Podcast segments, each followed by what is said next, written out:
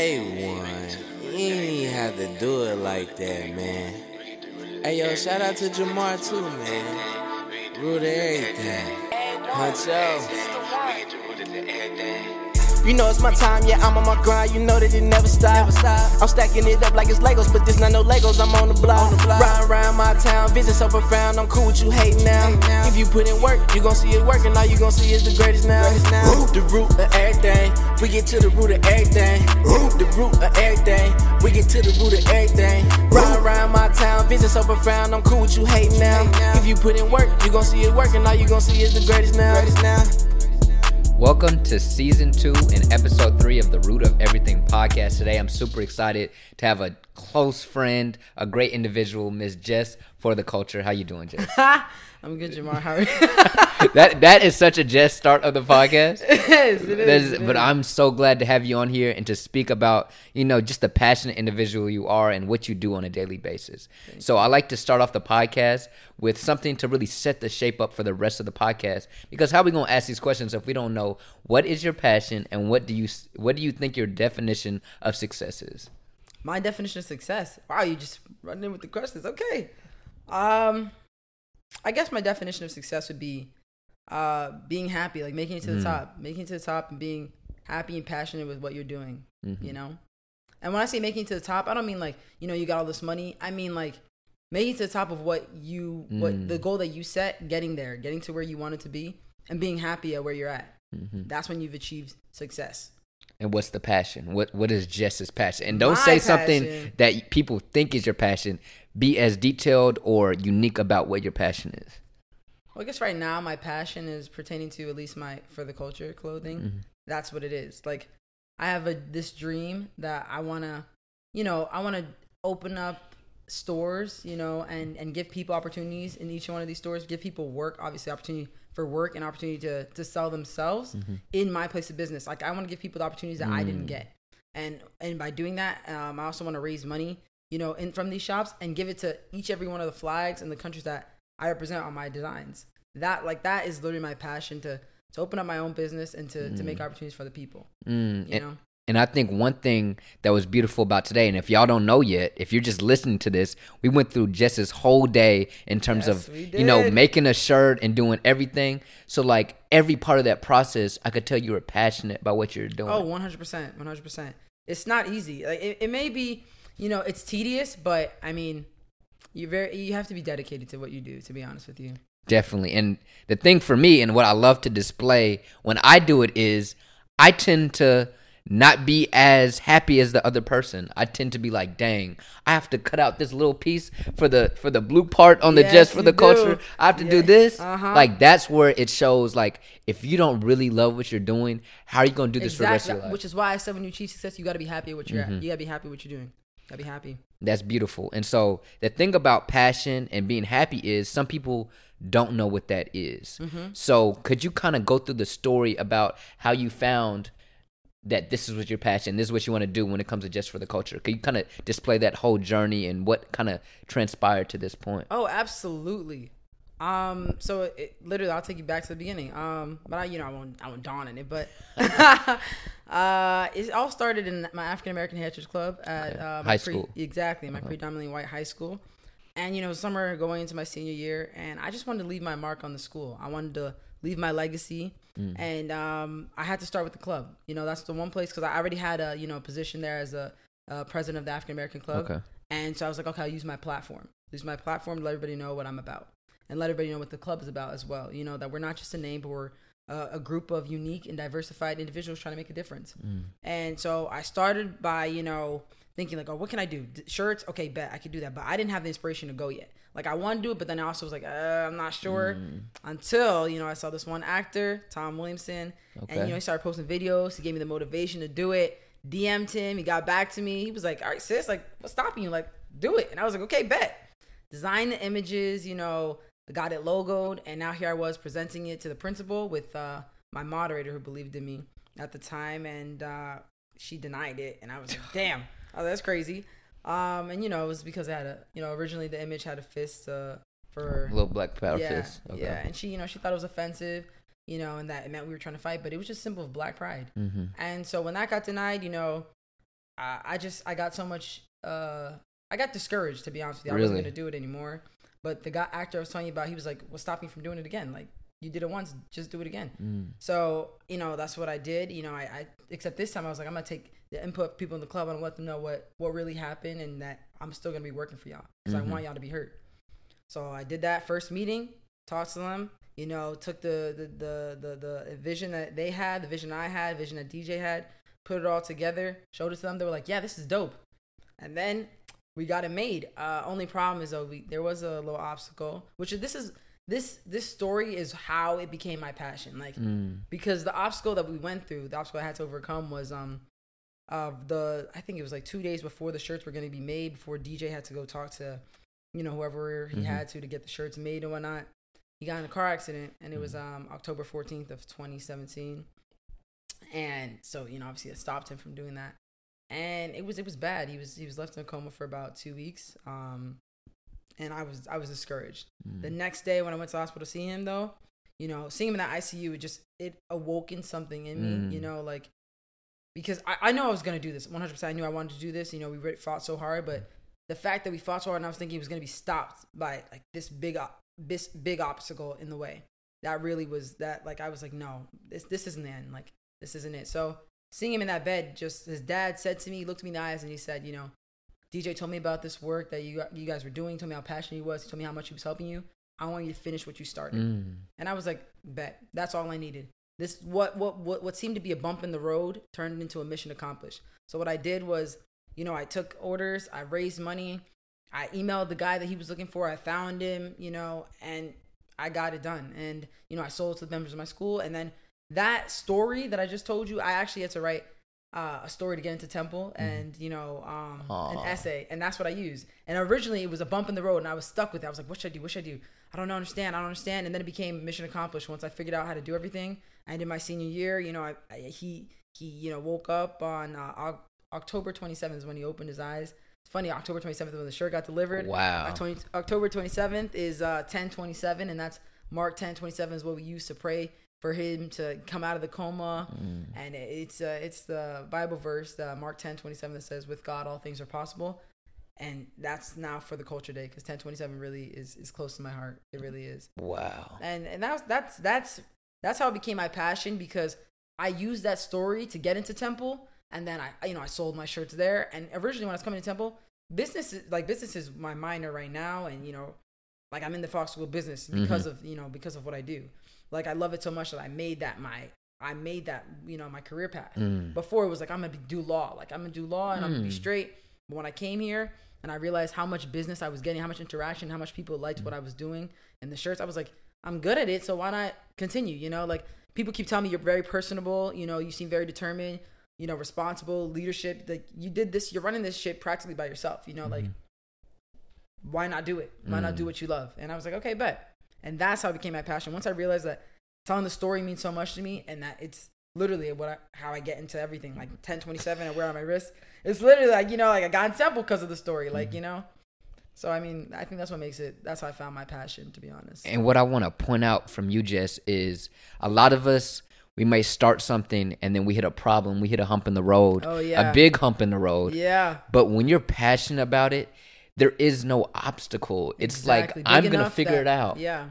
I'm gonna figure it out, and I think it is so inspiring to hear. You know, the principal wasn't messing with what you were doing, even though it was pure positivity. It was 100. percent But and then somebody else gets in a car accident on the way to get what, what you needed Yeah, to get done. exactly. And you still here, you're at Temple University, everybody knows about your stuff.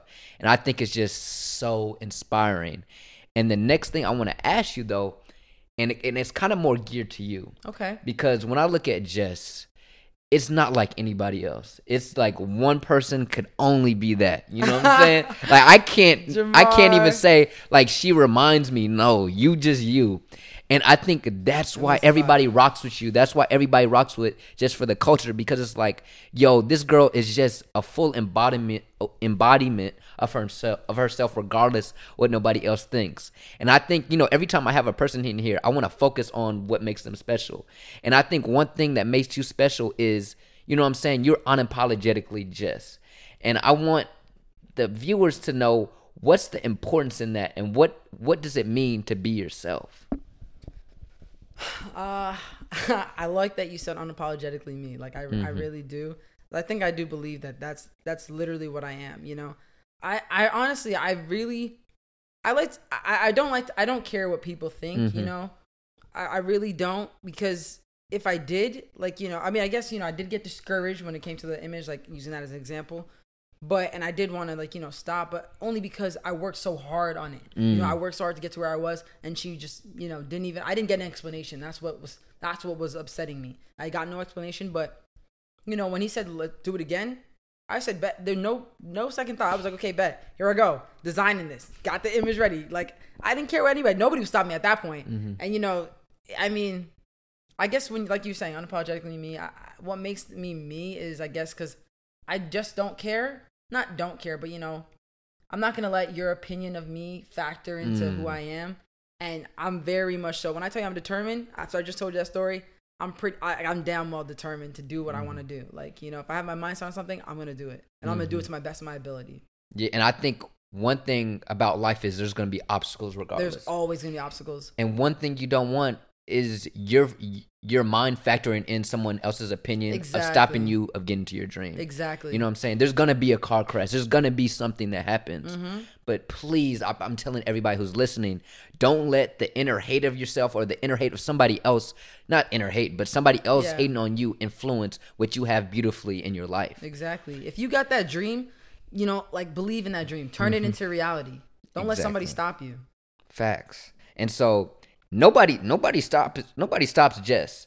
And y- Nobody's stopping and- me. And the thing about Jess is everybody knows Jess before they know Jess because everybody knows everybody knows that everybody has a shirt. Everybody got one of the shirts with the flags on it. Everybody Uh-huh. is like, "Yo, where'd you get that shirt?" And it's Jess. Oh. So my question for you, I want some game to be given out today. Okay. I want them to know how did you build this contagious movement on Temple's campus? How did you build this word of mouth where you were basically working without work? You were having ads going in college without you even having to get out of your apartment because everybody was talking about it. Maybe you, it just kind of happened. It just, just.